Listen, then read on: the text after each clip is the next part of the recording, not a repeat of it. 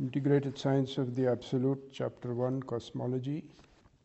Third, Merits of Mathematical Language. The professional language of the modern physicist is filled with letters of the Greek alphabet, put together by means of an ever increasing number of signs for operations or functions with which mathematics tries to explain the nature of the physical world.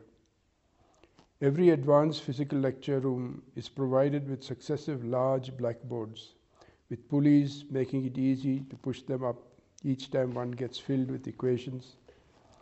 Although experts beyond geographical frontiers are able to decipher such a highly complex language, it has now been pushed to such limits that the language of mathematics meant for public precision has become esoteric. Thus, communication between the expert and the layman is completely ruptured. Eddington's figure representing the number of protons and the same number of electrons in the universe runs into 80 digits. This number evidently makes no meaning to the common person or even to the unsophisticated outsider interested in science Meaningless expressions can be considered as good as not being expressed at all. In making the statement, we are glad to find at least one modern cosmologist, Hermann Bondi, who says intuitive reactions such as the difficulty of imagining various strange and remarkable features of a theory in astronomy and cosmology. These include temperatures of millions of degrees, creation of matter, enormous velocities, etc., are of secondary importance. It is also important to point out that in the domains of both physics and cosmology, it is particularly true that the failure of experiments gives more information than their success. A striking example of this is the Michelson Morley experiment, which, by its failure to confirm the existence of a ponderable ether gave room for Einstein's theory of relativity to get its initial impetus. Generally, experiments cannot be conducted in outer space, and when possible, turn out to have only an indirect and inferential status, as in the case of the redshift, proving Hubble's law and the recession of the galaxies. In all other matters, theorization in cosmology strangely resembles metaphysical speculation rather than empirical validity Bondi admits the negative value of experimentation, especially in cosmology, when he writes Of course, this step does not imply that the perfect cosmological principle is correct, but its fruitfulness is self evident, since the principle leads without further assumptions to predictions susceptible of observational disproof.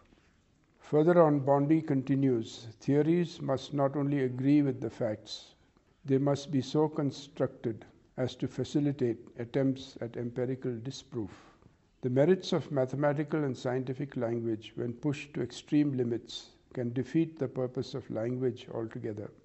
Eddington points out in an admirable paragraph how common sense has necessarily to part company with the scientist when he begins to describe even simple events in strict scientific language. Quotation I am standing on the threshold about to enter a room. It is a complicated business. In the first place, I must shove against an atmosphere, pressing with a force of 14 pounds on every square inch of my body. I must make sure of landing on a plank traveling at 20 miles a second around the sun. A fraction of a second too early or too late, the plank would be miles away. To step on it is like stepping on a swarm of flies. Shall I not slip through? No. If I make the venture, one of the flies hits me and gives a boost up again. I fall again and am knocked upward by another fly, and so on. Verily, it is easier for a camel to pass through the eye of a needle than for a scientific man to pass through a door.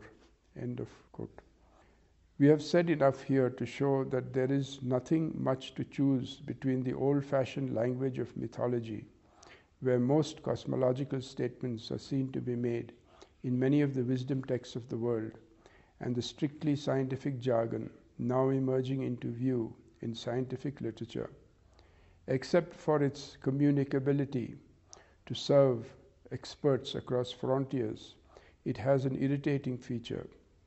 Edna Kramer speaks of this feature when she speaks to the spinners of popular science yarns in the early days of relativity, who were recognized to be wrong later in the light of revised epistemology.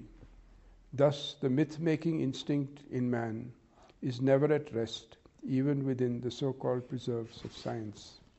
As for our own attitude in this study, we always refer to a normative notion, whether we examine a scientific statement claiming to use mathematical language, or when we find a statement in some ancient text which happens to be wearing a mythological garb.